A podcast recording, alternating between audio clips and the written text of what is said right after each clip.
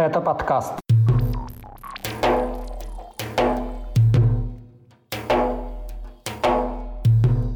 Атака беспилотников в Ростове-на-Дону, конфликты с участием наемников ЧВК «Вагнер», отказ военных в Дагестане отправиться на войну против Украины, новые награды семьи Кадыровых и серия конфликтов из-за мусульманской одежды. Об этом в 148-м выпуске подкаста «Кавказ. Реалии». Его проведу я, Иван Мартыненко. Привет. Привет.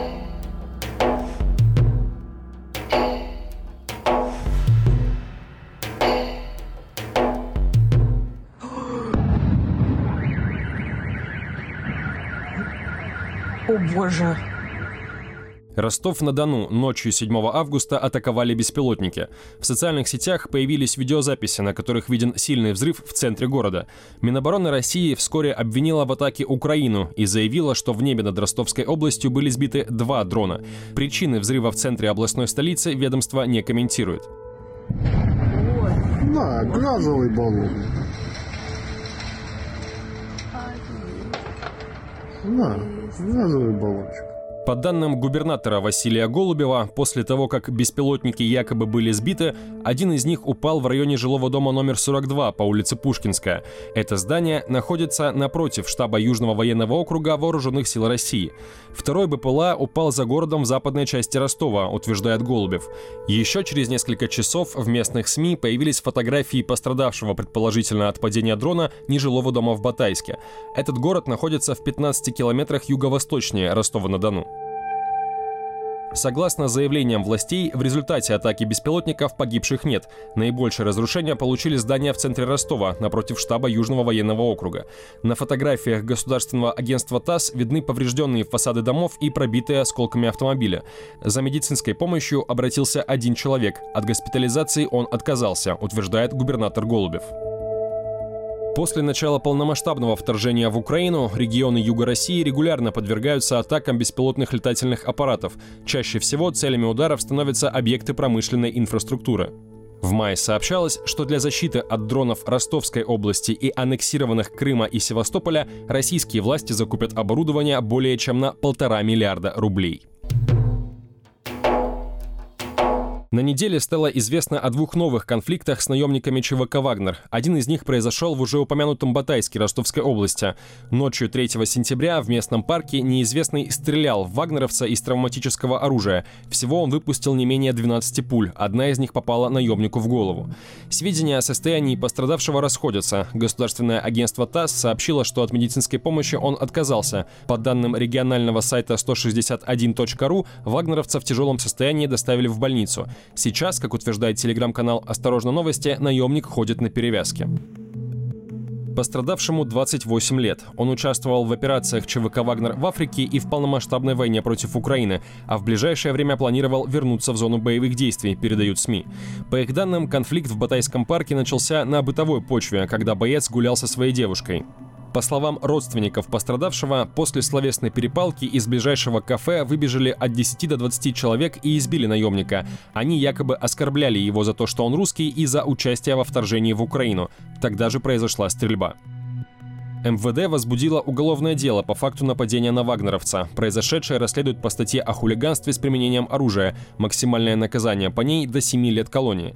О задержании подозреваемых на момент записи этого выпуска подкаста не сообщалось. Еще одна конфликтная ситуация с участием бойца ЧВК «Вагнер» произошла в Кабардино-Балкарии.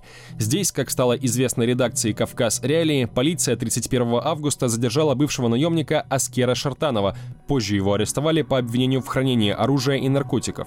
Однако сестра и адвокат вагнеровца утверждают, что улики — это две гранаты, револьвер с девятью патронами и почти 2 грамма неназванного наркотика — ему подбросили сотрудники уголовного розыска. Шартанов ранее был судим и завербовался в ЧВК «Вагнер» из колонии, где, согласно приговору суда, он должен был оставаться еще 9 лет. 4 декабря прошлого года наемник вернулся из Украины с ранением руки. До конца марта его под охраной содержали в санатории в поселке Витязево на Кубани. По словам сестры Шартанова, после возвращения с войны ее брату периодически звонили сотрудники ФСБ и звали на беседу. В ЧВК «Вагнер» тогда обещали семье юридическую помощь, но теперь, после предполагаемой гибели Евгения Пригожина, семья не может туда дозвониться. В дагестанском Буйнакске около 20 военнослужащих отказались отправиться на войну в Украину. Об этом сайту «Кавказ Реалии» сообщили их родственники. Они утверждают, что бойцы заявили о своем отказе во время построения, сославшись в том числе на состояние здоровья. Командиры заставили военных написать объяснительные, а теперь добиваются возбуждения уголовных дел в их отношении. Проверку ведет военный следственный отдел. Бойцам может грозить до 10 лет лишения свободы. Среди буйнакских отказников оказался мобилизованный из Краснодарского края Алексей Абрамов. Еще в начале года жена военнослужащего добилась его возвращения из зоны боевых действий в Украине. По ее словам, он был призван в армию, несмотря на многочисленные травмы позвоночника. В августе стало известно, что командование части в Буйнакске намерено вернуть Абрамова на фронт. Хотя он, как утверждает его супруга, передвигается на костылях и не может участвовать даже в построениях и перекличках, а из-за сильного тремора рук не способен самостоятельно писать рапорты и только подписывает их. Несмотря на это, мобилизованному выдали командировочное удостоверение об отправке на фронт. По словам родственников военных, командование объясняет ситуацию внутренним приказом не давать никому категорию «Д», которая является основанием для демобилизации, а ограниченно годных не отправлять на обследование. Скачивайте приложение «Кавказ Реалии», чтобы оставаться на связи в условиях военной цензуры в России. Ссылки на приложение вы найдете в описании к этому выпуску подкаста. Дочь главы Чечни, 24-летняя Айшат Кадырова, награждена медалью ордена за заслуги перед Отечеством второй степени.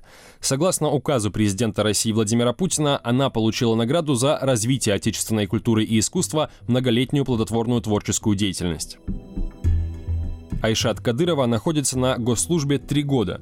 В 2020 году отец назначил ее первым заместителем министра культуры Чечни, а еще через год она возглавила министерство. Айшат Кадырову, как и других детей главы республики, активно пиарят местные СМИ и чиновники. Ей приписывают работу по развитию в Чечне театрального и народного искусства, благотворительную деятельность и, из последнего, участие в разработке новых правил по организации свадеб в регионе.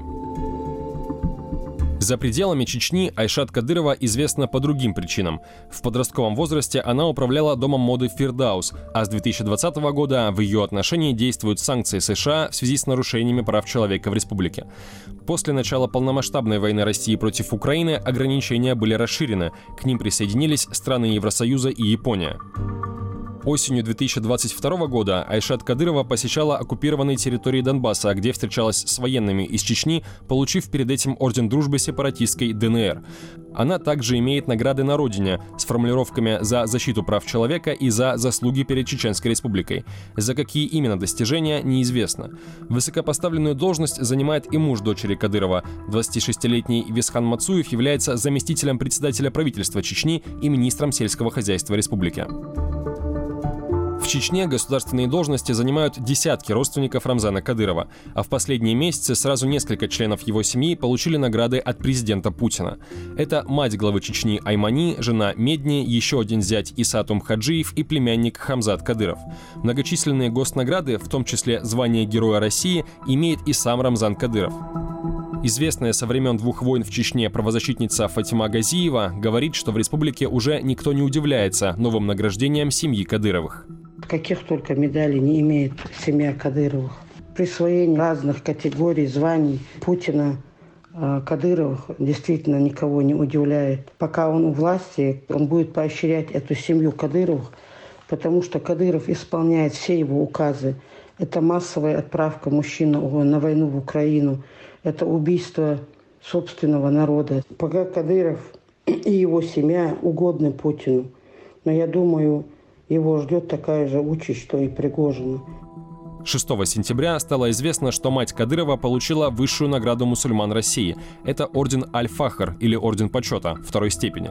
Согласно сообщениям государственных СМИ Чечни, Аймане Кадырову отметили за многолетнюю благотворительную деятельность и утверждение в обществе идеалов материнства и традиционной крепкой семьи. Это цитата.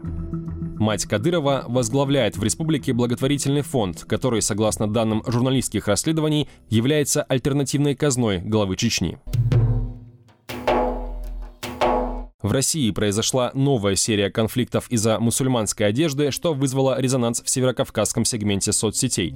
30 августа в городе Московский избили женщину в хиджабе. До приезда полиции предполагаемых нападавших, это две женщины, задержал муж пострадавшей. В его адрес прозвучали оскорбления и угрозы, а также слова «свали с нашей родины». Это наша страна.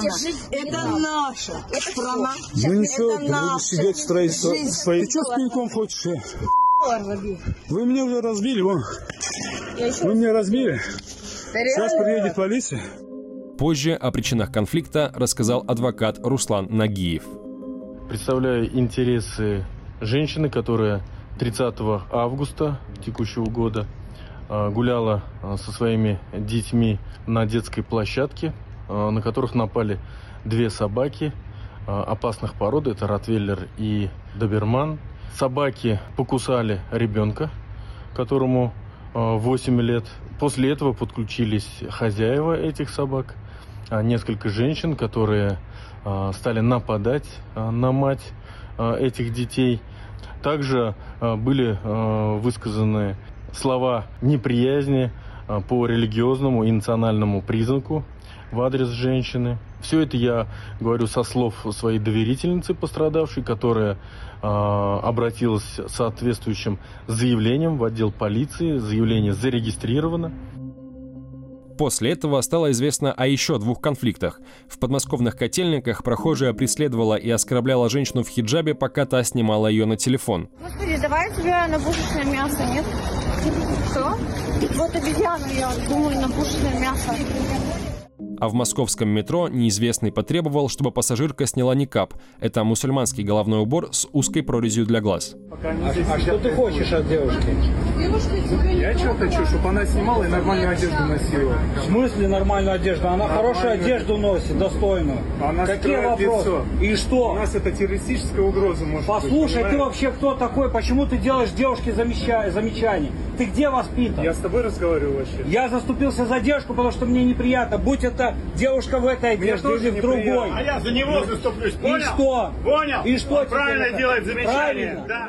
По делу о приставаниях в подземке, как позже сообщила адвокат Аза Алиева, были задержаны два человека. В полицию подано заявление о совершении преступлений по статьям о возбуждении ненависти либо вражды и нарушении права на свободу совести и вероисповедания. Адвокат Алиева также назвала имя пострадавшей. Лиза Барановская, русская. Лиза Барановская приняла ислам. Лиза Барановская решила надеть на себя религиозную одежду, ту, которую она желает, ту, которую она предпочла. Это было ее желанием, ее волеизлиянием, ее правом. Конфликты из-за хиджабов не редкость для России. В то же время в республиках Северного Кавказа женщины могут подвергаться преследованиям за отказ от мусульманской одежды. В последние месяцы напряженности добавили полицейские рейды в подмосковных мечетях, которые объясняют поисками нелегальных мигрантов. Глава Чечни Рамзан Кадыров, который часто выступает в роли международного защитника ислама на словах и мать которого получила высшую награду мусульман России, новые конфликты из-за мусульманской одежды не комментировал. На этом у меня все. Вы слушали 148 выпуск еженедельного подкаста «Кавказ. Реалии». Если вы хотите нас поддержать, поставьте лайк и напишите комментарий. Это расширит нашу аудиторию. С вами был Иван Мартыненко. Пока.